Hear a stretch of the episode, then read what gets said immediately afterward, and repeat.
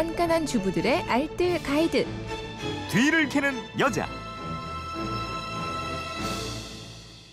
네, 내일이 정월 대보름. 예로부터 정월 대보름에는 행운과 복이 들어오는 음식을 먹잖아요. 오곡밥, 묵은 나물, 불어, 뭐 가족의 건강을 빌면서 복을 불러오는 음식으로 영양상으로 아주 우수한 음식인데 오늘 뒤를 캐는 여자 곽지연 리포터가 묵은 나물 맛내는 방법을 알려드린다고 그럽니다. 어서 오세요. 네, 안녕하세요. 저는 명절 음식 중에서 정월 대보름에 먹는 음식이 가장 맛있더라고요. 어. 예로부터 정월 대보름에 말린 나물 아홉 가지를 볶아 먹으면 더위를 피할 수 있다고 믿었잖아요. 네. 근데 이 묵은 나물을 잘못 요리하면 냄새가 나고 질겨질 수가 있거든요. 네. 오늘 맛있고 건강하게 대 보름 나물 드실 수 있는 몇 가지 팁을 알려드리겠습니다. 먼저 그럼 첫 번째 팁부터 알려주시죠. 네. 첫 번째, 묵은 나물을 조리하기 전에 해야 할 일이요. 먼저 물로 충분히 씻어내는 거예요. 네. 나물을 건조시킬 때나 아니면 유통될 때 대장균 같은 미생물에 오염되어 있을 수 있거든요. 음. 흐르는 물로 충분히 여러 번 세척을 해주시고요.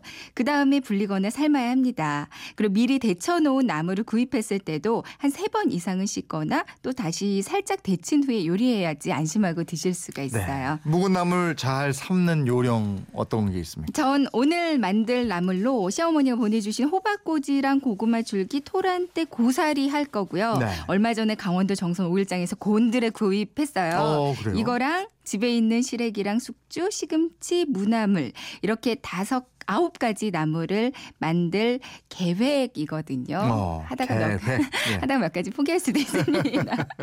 묵은 나물들은요 종류에 따라서 또 건조 상태에 따라서 불리는 시간이 다 다른데 그 중에서 제일 오래 걸리는 게 시래기예요. 네. 지난번에도 한번 알려드렸는데 시래기는 찬물부터 삶기 시작해서 식소다를 살짝 넣거나 아니면 소주를 한 스푼 넣고 삶는 게 좋고요. 그리고 다 삶고 나서 삶은 물에 그냥 두면서 냄비가 식을 때까지 불리는 게이 나물을 잘 무르게 하는 비법입니다. 네. 그 다음이 곤드레, 토란대, 고사리, 고구마 줄기 같은 나물들은 한 두세 시간 정도만 찬물에 불리시면 좋거든요. 그리고 삶을 때는 압력밥솥을 이용하면 좋아요. 네. 근데 압력밥솥에 삶으실 때는 물을 너무 많이 넣지 않고 자작하게만 부어줘야 되는데 음. 이 물을 너무 가득 넣으면 폭발의 위험이 생길 수도 있습니다. 네. 고사리의 경우에는 삶고 물 버리고 다시 삶고 이 과정을 두세 번 정도 반복해 주는 게 좋아요. 그래야 부드러워지고 누런 물도 빠지게 됩니다. 음. 휴대폰 뒷번호 6966님인데 취나물 삶을 때 특유의 냄새 어떻게 제거합니까? 알려주세요 하셨어요. 네, 말린 취나물이나 곤드레나 시래기 같이 그 묵은 나물 특유의 냄새가 나는 잎채소들을 있어요. 네. 이럴 때는 쌀뜸을 이용하시면 좋거든요. 음. 쌀을 두 번째 물까지는 버리시고 세 번째 씻을 때 그 물을 버리지 않고 따로 모아두셨다가 활용하시면 좋은데요. 네. 삶을 때 쌀뜨물에 찬물을 섞어서 삶으면 그 특유의 묵은 냄새 가 깔끔하게 제거됩니다. 아, 나물 잘 볶는 방법도 좀 알려주시죠. 네.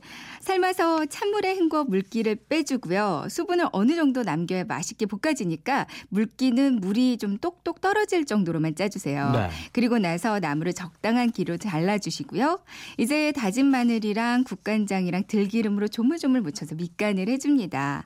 그리고 오목한 팬에 들기름으로 볶는데요. 네. 이 묵은 나물들은 특히 들기름으로 볶아야 맛있다는 거 아마 다들 알고 계실 음. 거예요. 뜸 들이듯이 은근한 불에 볶아야 그 나물의 맛이 더욱 살아나고요. 그리고 이때 진하게 우린 다시마 물이나 들깨가루를 푼 멸치 다시물을 적당히 부어서 볶으면요.